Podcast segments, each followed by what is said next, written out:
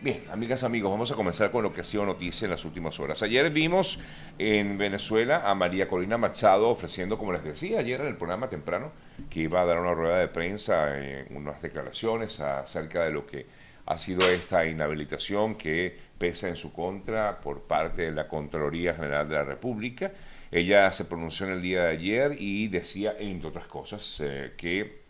definitivamente este es un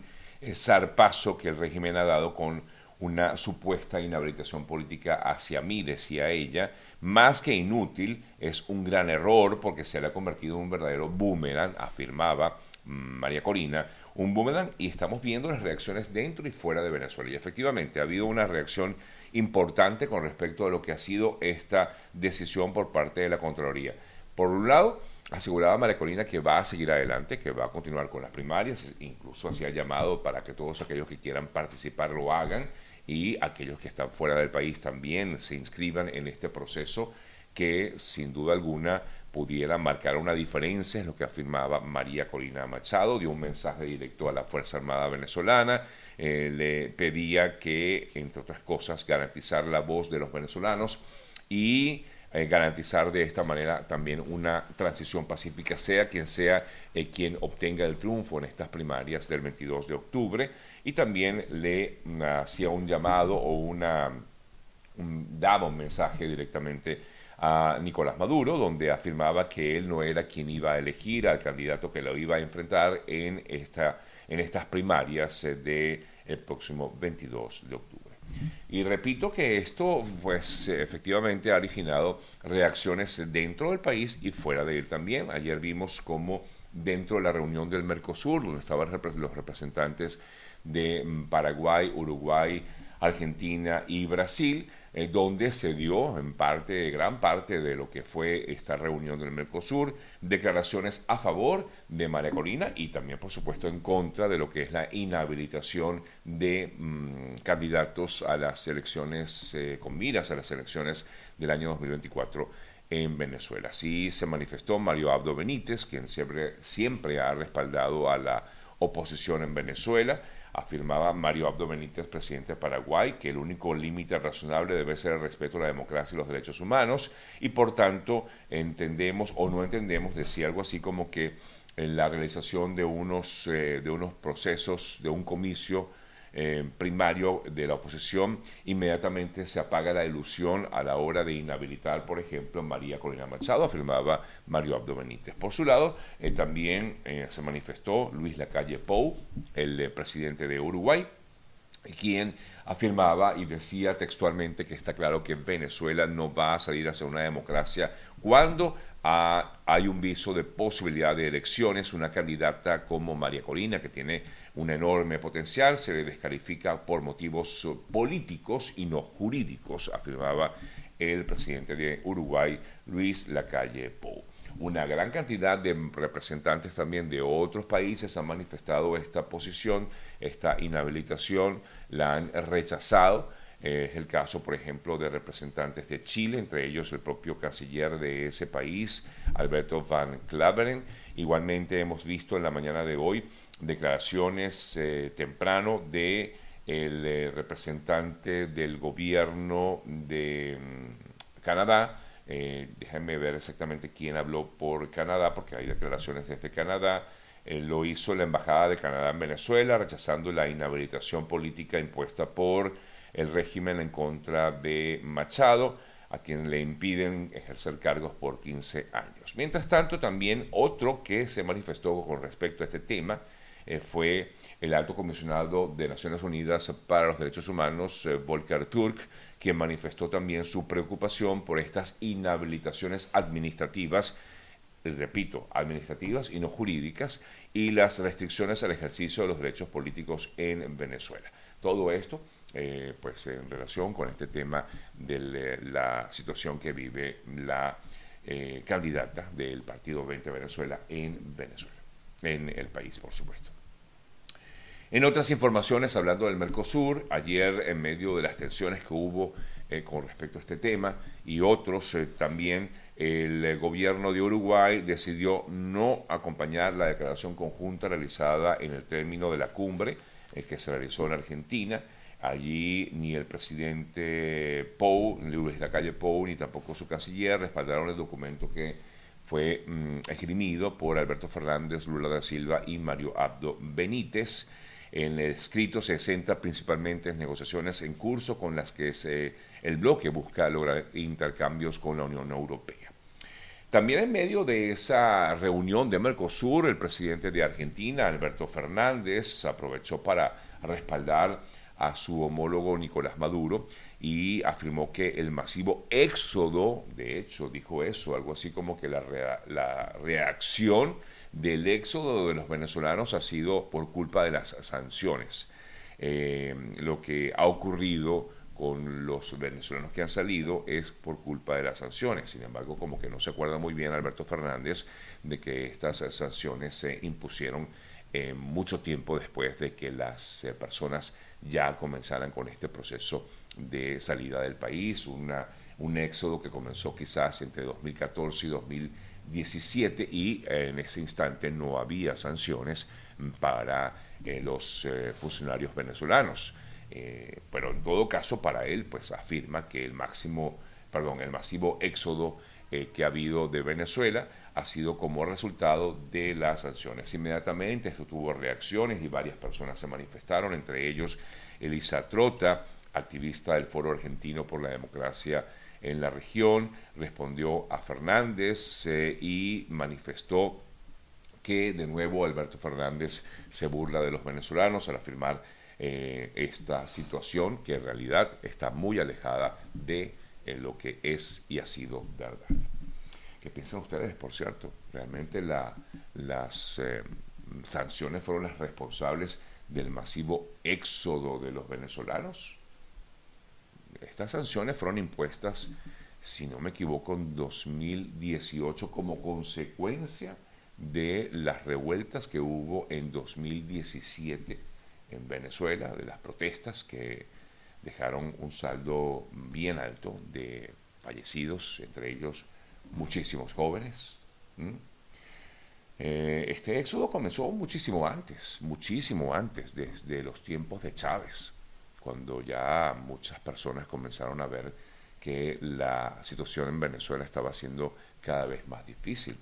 Y desde por lo menos, eh, digamos, 20 años las personas comenzaron a mirar. Claro, efectivamente, se hizo más fuerte entre 2014 y 2017 cuando se dieron estas protestas en Venezuela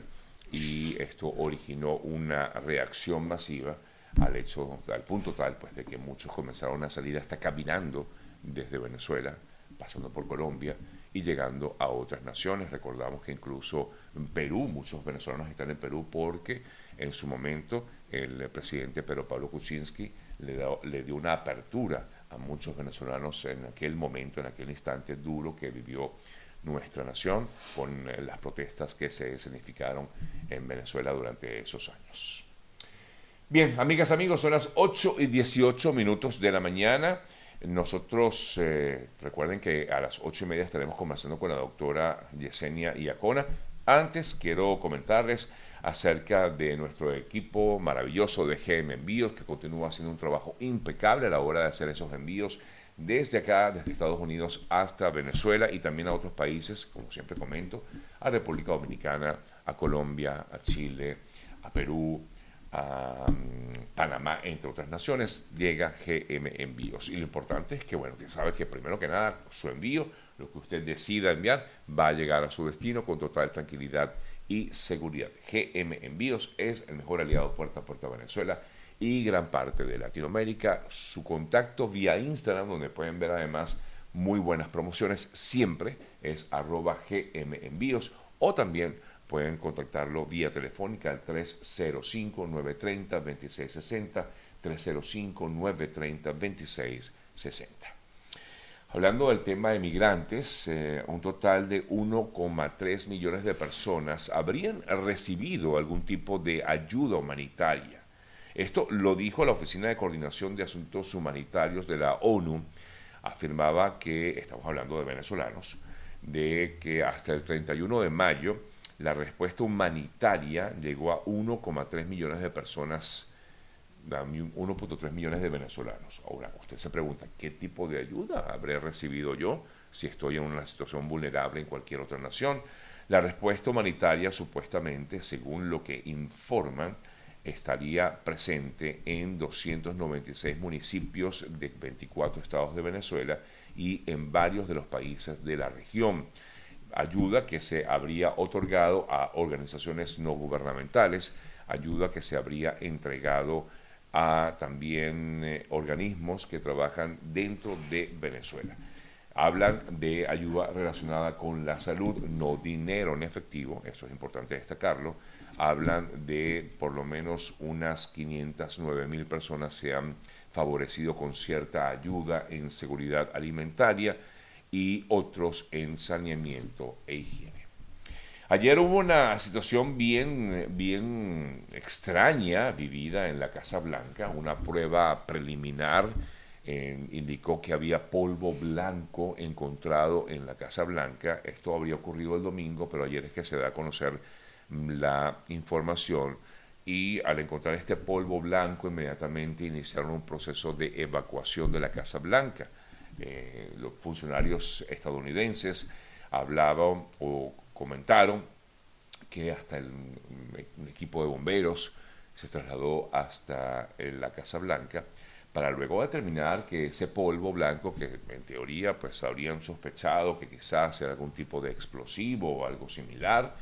pues si finalmente se pudo determinar que la sustancia estaba siendo sometida a pruebas y que eh, pues se determinó que tal sustancia no requería o no representaba una amenaza porque se trataba nada más y nada menos que de cocaína lo que se encontró en la Casa Blanca, aunque no se especificó el lugar ni eh, exactamente de quién en teoría